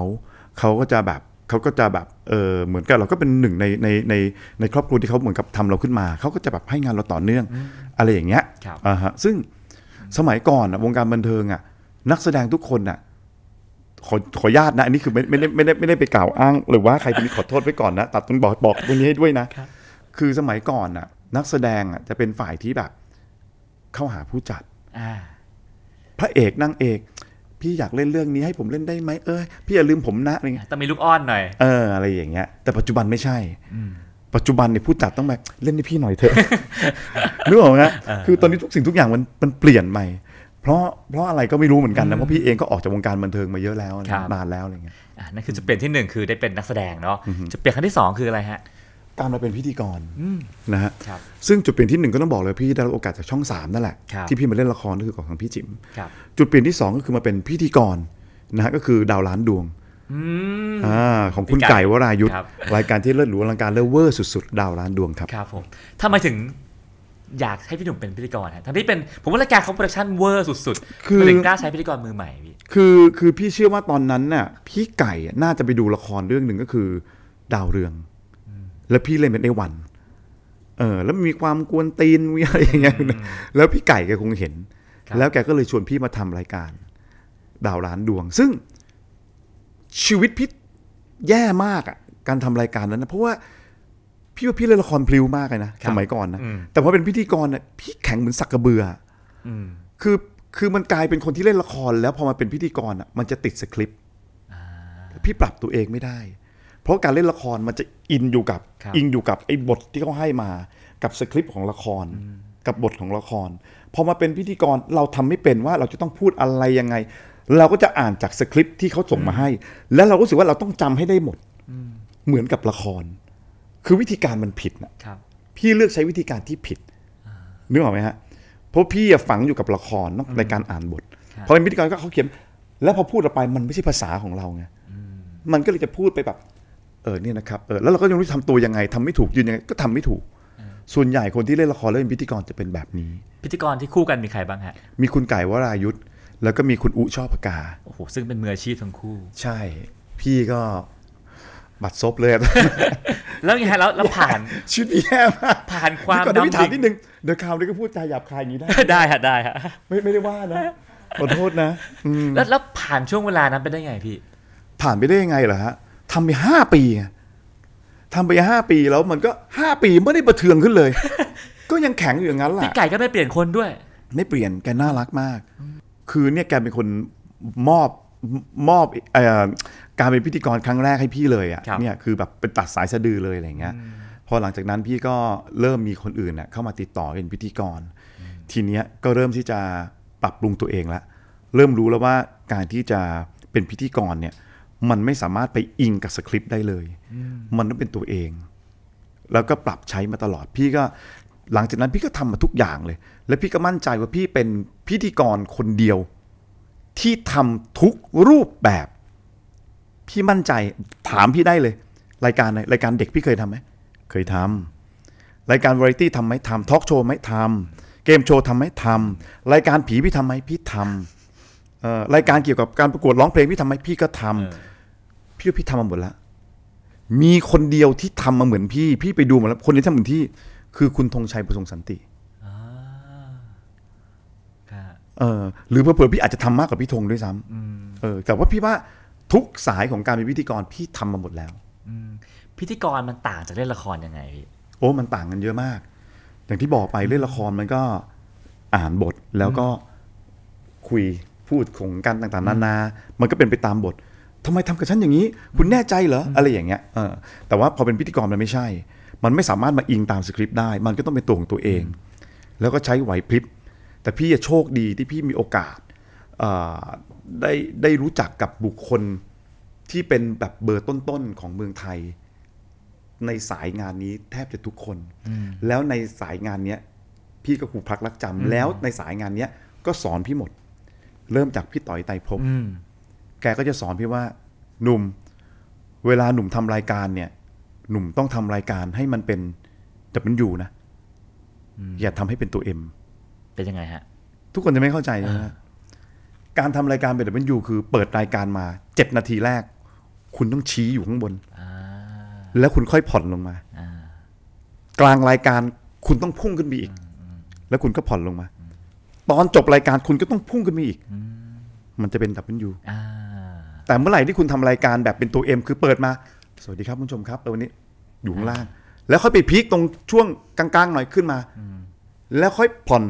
แล้วค่อยพีคอีกทีแล้วตอนจบปล่อยลงมา คุณก็จะเป็นตัว M อ่าคุณไม่สามารถทำรายการให้เป็นตัว M ได้ คุณต้องทำรายการให้เป็น W นี่คือสิ่งที่คุณต่อยไตรภพสอนผมมา แล้วพี่ก็จำมันทั้งชีวิตเนี่ยแหละว่าพี่จะทำรายการแบบนี้ นี่คือคนแรกครับ คนที่สองที่สอนพี่ก็คือ คุณปัญญานิรันดร์กุลอืมเห็นไหมฮะว่าคือชีวิตพี่โชคดีมากที่พี่ครับได้เจอบุคคลเหล่านี้อะไรเงี้ยอืมคุณปัญญานิรันดร์กุลก็จะสอนพี่ว่า สิ่งที่สำคัญที่สุดของการทำรายการคือการฉกฉวยกลางอากาศอืมเป็นยังไงฮะเวลาที่ทำอะไรก็ตามแต่ เวลาที่มันมีอะไรหลุดออกมา ซึ่งเป็นสิ่งที่เราไม่ได้เตรียมการไว้ก่อน คุณต้องหยิบสิ่งนั้นมาเป็นประโยชน์ในจังหวะเวลานั้นให้ได้ ต้องเอามาขยี้ให้ได้ต้องมาต้องมาทำ ทุกคนจากการสัมภาษณ์หรือเล่นเกมโชว์เวลาเล่นเกมโชว์อะไรก็ตามแต่เนี่ยทุกคนเนี่ยที่มาออกรายการเนี่ยเขาจะมีเขาจะมีสิ่งที่เขาเขาเขามาเตรียมทั้งเตรียมตัวมาแล้วไม่ได้เตรียมตัว การบางสิ่งบางอย่างที่เขาหลุดออกมาณเวลานั้นน่ะ คือสิ่งที่คุณต้องหยิบตรงนั้นน่ะ กลับมาใช้มันคือการฉกฉวยกลางอากาศอันเนี้ยคือคุณปัญญานิรันดร์กุลที่เคยสอนผมตอนที่ผมทำงานอยู่เวิร์กพอยต์ ครับผม แล้วพอพี่หนุ่มสะสมประสบการณ์ต่างๆมามากมาย ตกผลึกมากลายเป็นพิธีกรสไตล์หนุ่มกรรชัย พิธีกรสไตล์หนุ่มกรรชัยเป็นยังไงพี่ พี่คงไม่ได้แบบว่าไปถึงขั้นปรมาจารย์แบบนั้นนะนะฮะครับคือคือคือว่าคือตัวพี่เองเนี่ยพี่พี่เป็นคนอย่างที่พี่บอกไปคือจริง ๆ แล้วอะพี่ไม่มีจุดเด่นอะไรเลยโอ้ไม่จริงหรอพี่จริง ๆ คือคือคือพี่อะแค่นำเอาสิ่งที่เอาสิ่งที่คนเนี่ยบอกพี่มา ว่ามึงควรต้องทำแบบนี้แบบนี้อะไรอย่างเงี้ยเอามาประยุกต์ใช้กับเรา คือเอาง่ายๆ ถ้าจะให้พี่สอนเคล็ดลับของตัวพี่เองนะครับพี่แค่จะบอกว่าคุณอย่าเป็นน้ำเต็มแก้วก็พออ่าคือทุกคนต้องมีความมั่นใจของตัวเองอะสไตล์ใครสไตล์มันครับเอ่อถามว่าแบ่งปันประสบการณ์ได้ไหมแบ่งปันได้ แต่ไม่มีใครเป็นใครได้ ไม่มีใครแทนใครได้ ผมไม่สามารถเป็นพี่ต๋อยได้ ผมไม่สามารถเป็นปัญญานิรันดร์กุลได้ ผมไม่สามารถเป็นสรยุทธ์ได้ ในขณะเดียวกัน ปัญญาสรยุทธ์ หรือแม้กระทั่งพี่ต๋อยไตรภพก็เป็นผมไม่ได้เหมือนกัน ทุกคนจะมี character ของตัวเอง จะมีสิ่งที่ตัวเองถ่ายทอดมันออกมา แต่สิ่งหนึ่งซึ่งสำคัญสำหรับการการที่จะเป็นพิธีกรที่ดีคือ คุณต้องไม่เป็นน้ำเต็มแก้ว เมื่อไหร่คุณเป็นน้ำเต็มแก้ว คุณจะไม่ได้รับการพัฒนาจากบุคคลอื่นทันที บุคคลอื่นในที่นี้ก็คือคนที่กำลังดูคุณอยู่เขาด่าคุณเขาว่าคุณเพราะว่าเขาติดตามคุณ คุณเอามาแค่ใช้ เขาวิจารณ์คุณคุณก็เอามาใช้ ว่าเออโอเคเฮ้ยต่อไปผมจะไม่ทำพี่เป็นแบบนี้ตลอด แต่อันนี้ต้องอยู่ในกรอบบริบทของมันที่ไม่ได้มีการหมิ่นประมาทนะอ่าครับ หลังจากจุดเปลี่ยนได้เป็นพิธีกร จุดเปลี่ยนครั้งถัดมาก็คือ ก็มาอ่านข่าวอ่าก็ได้รับจากช่องสามนี่แหละฮะก็คือพี่เองเนี่ยอย่างอย่างอย่างที่บอกคือตัวพี่เองเนี่ยก่อนหน้านั้นเนี่ยพี่ก็ได้ทำรายการชื่อปากโป้งทางช่องแปดนะฮะครับแล้วเอ่อ ไอรายการถ้าถ้าคนจะถามว่าเออเอ้ยหนุ่มเริ่มจุดประกายจากการมาเป็น hard talk เนี่ยจากตรงไหนที่สัมสัมภาษณ์ในการรายการทอล์กแล้วเป็นเป็นเป็นเป็นต้นแบบมาเนี่ยคือจากรายการอะไร พี่จริงๆอะเริ่มมาตั้งแต่รายการที่ชื่อว่าเมืองไทยวาไรตี้อืมเมืองไทยวาไรตี้เนี่ยพี่โอกาสได้อ่าพี่ได้รับโอกาสจากทางเฮียฮอนะฮะแล้วก็อีกท่านหนึ่งชื่อพี่โจครับทั้งสองท่านเนี่ยเป็นบุคคลที่มีบุญคุณกับพี่เหมือนกันนะก็คือให้พี่ให้โอกาสพี่เนี่ยไปทำรายการนี้ ตอนนั้นพี่จำได้ว่าเหมือนกับคุณหนุ่มสอนรามเนี่ยเขาต้องการคู่ที่จะต้องไปทำด้วยครับเขาก็เลยติดต่อพี่ไปทำคู่กับศรราม แล้วพอดีในรายการนั้นมันเป็นรายการที่ต้องนั่ง talk เนี่ยแหละนั่ง talk ก็คือเป็นแขกที่อยู่ในประเด็นนู่นนี่นั่นก็มานั่ง talk อะไรอย่างเงี้ยครับแล้วพอตอนหลังคุณหนุ่มศรรามแกหยุดไป ก็มีการเอาพี่ฮาร์ทอืมพี่ฮาร์ทสุทธิพงศ์เนี่ยมานั่งทำกับพี่ครับอันนั้นน่ะพี่ก็ถือว่าเป็นครูของพี่เหมือนกัน เพราะพี่ก็ครูพักลักจำครับมาจากแกเหมือนกันว่าแกสัมภาษณ์แบบไหนอะไรยังไงอะไรเงี้ย ก็ก็นั่นนะเป็นจุดเป็นจุดเริ่มต้น แล้วหลังจากนั้นก็มาทำรายการกับมดดำบอกเก้าเล่าสิบเป็นรายการทำนองเดียวกัน มาทำรายการเอ่อปากโป้ง ก็เป็นลักษณะเหมือน talk ใกล้ๆจะ hard แล้วอาจจะเป็น soft หน่อยแต่ว่าแต่ก็นะแล้วสุดท้ายเนี่ยปลายปลายรายการเออของของ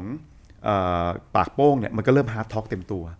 แล้วถึงมาเป็นรายการโหนกระแสที่ช่อง 3 ในช่วงที่ไปทำรายการโหนกระแสเนี่ยพอดีว่าเช่นเดิมอะฮะคุณอัมพรมาลีนนท์กับเอ่อพี่ต๋ามสุบัณฑิต ท่านเองก็ก็มีพระคุณนะฮะท่านก็เมตตาเรียกผมไปคุยบอกว่า อยากอ่านข่าวไหมเออพี่อ่านข่าวอะไรครับ ผมก็อ่านข่าวเที่ยงครับ เออพอดีทางเราเองเห็นว่าคุณน่าจะทำได้ คือตอนแรกพี่ก็ไม่ทำนะ คือพี่หนีคุณอมพรกับพี่ต๋ำสุบัณฑิตเนี่ยสามเดือนสามเดือนเต็มๆที่เขาพยายามตามพี่ตกลงจะทำไหมตรงนี้พี่ก็ไม่ทำเพราะตอนนั้นคุณไก่แกอ่านตอนเช้าการพาสิทธิ์อ่า คุณไก่ภาษีครับแกอ่านตอนเช้า แล้วก็อ่านตอนเที่ยงด้วยครับแล้วคุณไก่ก็น่าจะโหลดตอนนั้นนะนะฮะครับเท่าเท่าที่ทราบมา คือเหมือนกับแกก็ทำงานเยอะอะทางช่องก็เลยแบบ อยากจะแบบเออมีใครมาเสียบได้ไหมเลยอะไรเงี้ยก็เลยคุยกับพี่สุดท้ายตอนแรกพี่กับพี่ก็กะจะไม่ทำเพราะอย่างที่บอกอะคือมันพี่เป็นคนชอบเสือก พี่เป็นคนชอบฟัง แต่พี่ไม่ชอบเล่าพี่เป็นคนไม่ชอบเล่าเรื่อง ไม่ชอบเล่าเรื่องของใครด้วยอะไรเงี้ยชอบฟัง แต่สุดท้ายอะ พอกลับมานั่งคิดมันตกตะกอนอะ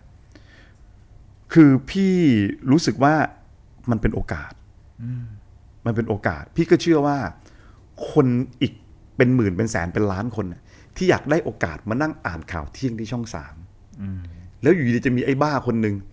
ซึ่งไม่ได้สมัครเข้ามาด้วย แต่เขาเลือกคุณว่าให้คุณมาทำแต่ไอ้บ้านั้นบอกผมไม่ทำพี่ว่ามันก็จะบ้าเกินไปนะ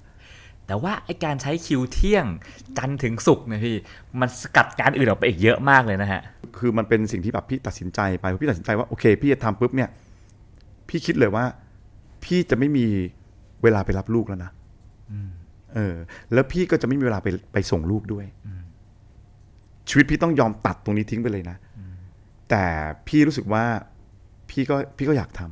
ำและพี่ก็เชื่อว่าเอ่อถ้าโตมาลูกพี่ก็ต้องเข้าใจ เพราะว่า จุดประสงค์ของพี่คือพี่เข้ามาพี่อยากเป็นกระบอกเสียงแบบเต็มตัว เพื่อที่จะช่วยคนเท่านั้นเองครับพี่หนุ่มอยู่ในวงการบันเทิงมายาวนานมากนะฮะถ้าลองย้อนมองตัวเอง มองในย้อนกลับไปใช่แล้วโอฮะเคในวัย 23 ปี วัยนั้นพี่หนุ่มมองการทำงานยังไงดีกว่าพี่โอ้โหเป็นพระเจ้าเลย อืมวงการเป็นพระเจ้าเลยเพราะว่าพี่ไม่ได้ทำอะไรมา แล้วพอวันหนึ่งแบบ พี่ได้เข้าไปเป็นในแบบ เงินก้อนแรกพี่จำได้เลยพี่ได้เงินมาก้อนแรกพี่ไปซื้อเสื้อ โปโลสีอิฐให้พ่อพี่เออเพราะพี่รู้สึกว่า พี่ขอตังค์เขามาตลอดครับ แต่มันมันถึงเวลาที่พี่ได้เงินก้อนแรก พี่ก็เลยอยากอยากคืนให้เขาบ้างอะไรอย่างเงี้ยแล้วรู้สึกว่าตอนนั้นโมเมนต์มันคือแบบมันจะเป็นความภูมิใจของพี่อะไรอย่างเงี้ยฮะแล้วในวัย 33 มองงานยังไงฮะในวันนั้น มองว่ากูจะอยู่วงการนี้ต่อไปได้ไหม เออ กูจะมีงานไปถึงจนแก่ไหมเออ แล้วถ้าเกิดกูไม่ได้ทำวงการนี้ กูจะทำอะไร อะไรแบบเนี้ย ถ้าถามว่ารู้สึกยังไง รู้สึกสับสนกับตัวเอง ว่าจะไปในทิศทางไหน จะยืนระยะได้นานแค่ไหนกับท่ามกลางดาราใหม่ๆเกิดขึ้นมากมายนะฮะ แล้วในวัย 43แล้วฮะ ในวัย 43เหรอครับ ก็รู้สึกว่าตัวเองเออมีความมั่นคงขึ้น เพราะว่าตัวเองเนี่ยก็เริ่มจับจุดถูกครับ นะฮะเริ่มเอ่อมีการเอ่อเอ่อเปลี่ยนแปลงมุมมองของตัวเองได้มากขึ้น เพราะว่าในช่วงก่อน 43อะพี่ยังเล่นแคมฟ็อกอยู่เลย พี่ก็ยังเที่ยวยังอะไรบ้าบองพี่อยู่อะไรอย่างเงี้ยเออแต่ว่าก็เริ่มที่แบบ ปรับปรุงตัวเองอะครับเออปรับปรุงตัวเองเออเริ่มเรื่องของของการเปิดบริษัทอะไรอย่างเงี้ยอืมแปลว่าค่อนข้างจะจริงจังกับวงการบันเทิงละจริงจังจริงจังกับ จริงจังกับการทำงานงานอ่าโอเคอ่าแบบว่าต้องขยายขยายตัวเองออกไปละอ่าจากการสับสนเมื่อปีเมื่อสามเมื่อวัยสามสิบสามครับผมช่วงสิบปีนั้นผ่านมาก็เริ่มวางหาแผนการว่าจะต้องทำยังไง จนสี่สามก็คือเริ่มเริ่มเปิดบริษัทเริ่มอะไรอย่างเงี้ยครับแล้วในวัย 53ฮะมองงานยังไงพี่ วันนี้เลยใช่ไหมวันนี้ฮะมีความสุขบนความเหนื่อยอืมดูเหมือนจะเหนื่อยขึ้นกว่าแต่ก่อนเยอะ มากมากมาก คือมันรับมือหลายอย่าง พี่ก็ไม่รู้ว่านะวันนี้รายการมันถูกจับจ้องมากในสังคม จนกระทั่งมันมันกลับกลายเป็นว่าจากที่จะดีดีดีดดีทั้งหมด มันเริ่มจะมีแบบศัตรู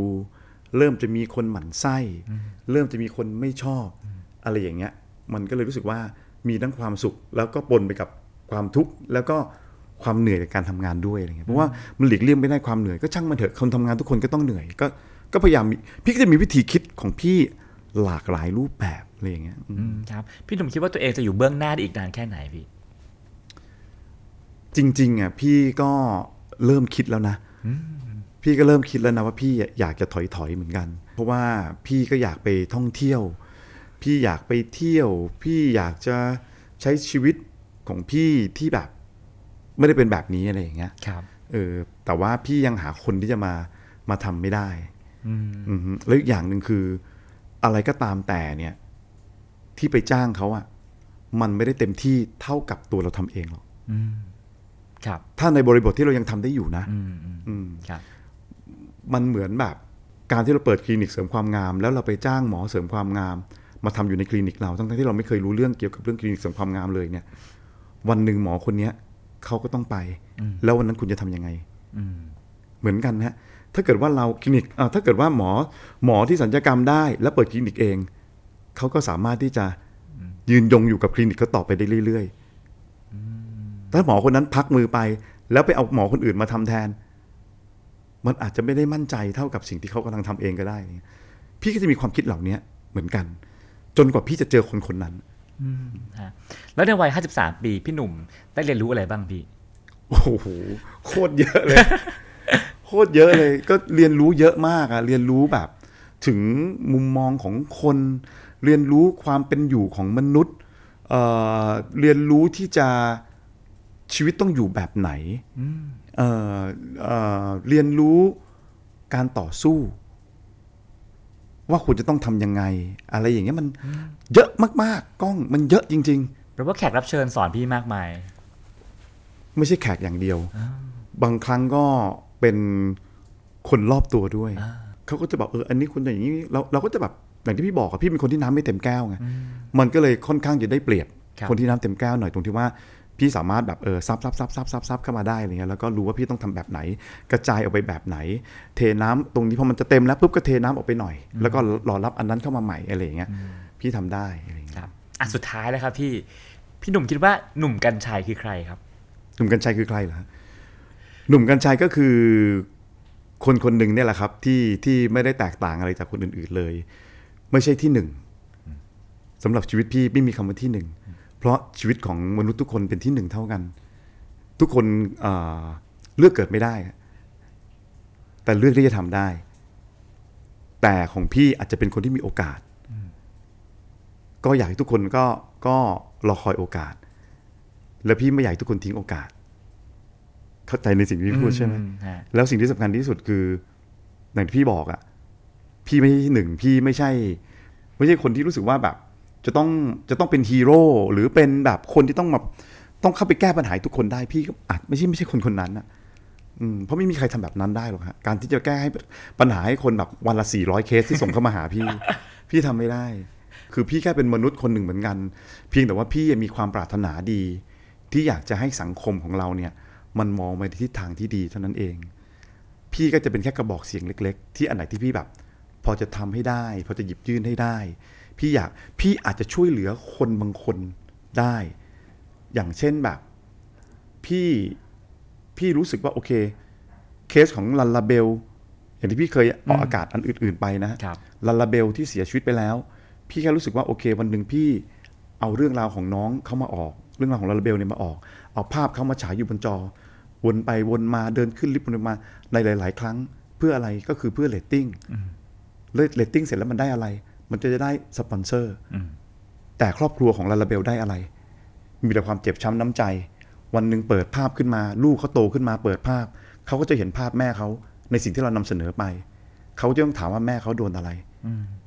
เนี่ยมันเป็นวัฏจักร เพราะฉะนั้นวันหนึ่งพี่แค่รู้สึกว่า พี่อยากจ่ายค่าเทอมให้เด็กคนเนี้ย ให้ลูกลาลาเบลเนี่ย ทุกปีพี่ก็จะทำทุกวันนี้พี่ก็ทำแบบนั้นอยู่พี่จ่ายให้เขามาเนี่ยตลอดตั้งแต่ลาลาเบลตายพี่ก็ช่วยเขามา พี่ไม่ได้พูดเพื่อที่จะบอกว่าโอ้ยมึงช่วยกันแล้วกูเอามาโชว์จริงๆพี่ไม่เคยบอกใครนะเรื่องเนี้ยแต่ว่าพอดีทางลาลาเบลลูกเขาเนี่ยทางครอบครัวพ่อแม่เขาเนี่ยออกมาบอกอืมมันก็เลยเป็นข่าวขึ้นมาครับ พี่ก็เลยแบบรู้สึกว่าโอเคอะในเมื่อเขาพูดไปแล้ว พี่ก็เลยอยากจะบอกว่าจริง ๆ แล้วการทำข่าวเนี่ยในปัจจุบันเนี่ย มันไม่ได้ทำข่าวเพื่อตัวเราเองอย่างเดียว ไม่ได้เพื่อไม่ได้เพื่อเรตติ้งของช่องอย่างเดียว มันควรจะต้องคิดถึงคนที่เรากำลังทำให้เขาด้วยเออ คือพี่ก็ไม่รู้เหมือนกันว่าพี่จะตอบว่าตัวเองเป็นอะไรพี่ก็ตอบแค่แค่ว่า พี่เป็นของพี่แบบเนี้ยแหละ พี่เป็นแค่กระบอกเสียงกระบอกเล็ก ๆ ให้คุณน่ะ แล้วก็พี่ก็จะเข้าไปรับผิดชอบในบางเรื่อง เท่านั้นนะต้องบอกว่าในบางเรื่องเท่านั้น เพื่อที่จะให้แบบ ไปต่อยอดให้กับครอบครัวของคุณที่มันสูญเสียไปแล้ว แล้วแล้วพี่เองก็ควรจะต้องมีส่วนรับผิดชอบ ถึงแม้พี่ไม่ได้ไปกระทำหรือไม่ได้อยู่ในเหตุการณ์นั้นด้วย แต่พี่เชื่อว่าการเป็นสื่อ มันก็จะมีการนำเรื่องราวเหล่านี้มาวนเวียนอยู่แบบเนี้ยแล้วมาทำให้ครอบครัวเขาเองต้องมาตอกย้ำเขานั่นแหละครับคือผมฟังมาเห็นชีวิตพี่หนุ่มตั้งแต่สมัยเป็นดาราเจ้าสำราญนะฮะแล้วก็ค่อยๆมาสู่เป็นพิธีกรแล้วก็แล้วก็เป็นเป็นพิธีกรที่ที่ทำงานหลากหลายขึ้นเรื่อยๆแล้วก็จบลงตรงกลายเป็นคนข่าว ซึ่งผมผมเดาว่าเอ่อการเป็นคนข่าวณวันนี้ถือเป็นรุ่นใหญ่มากๆ แต่แต่พี่หนุ่มก็รู้สึกว่าเฮ้ยฉันน้ำไม่เต็มแก้วเว้ยฉันพร้อมจะปรับตัวฉันพร้อมจะเรียนรู้ซึ่งผมว่าอันเนี้ยโอ้น่าสนใจมาก มันควรต้องเป็นแบบนั้นอืมมันต้องเป็นแบบนั้น ซึ่งก็ไม่แปลกใจที่ทำให้คนนอกวงการข่าวสามารถทำข่าวได้อย่างเอ่อน่าติดตามแล้วก็เกิดประโยชน์มากๆกับรายการโหนกระแสนะครับผมอ่าแต่ว่าแต่แน่นอนนะการการทำข่าวมันก็ มันก็มีบริบทของมันที่จะต้องแบบต่อสู้แข่งขันนะเอออะไรเงี้ยก็ก็แย่งแขกชิงแขกกันอย่างนี้ก็ก็ต้องมีบ้างบางทีก็ต้องขอโทษ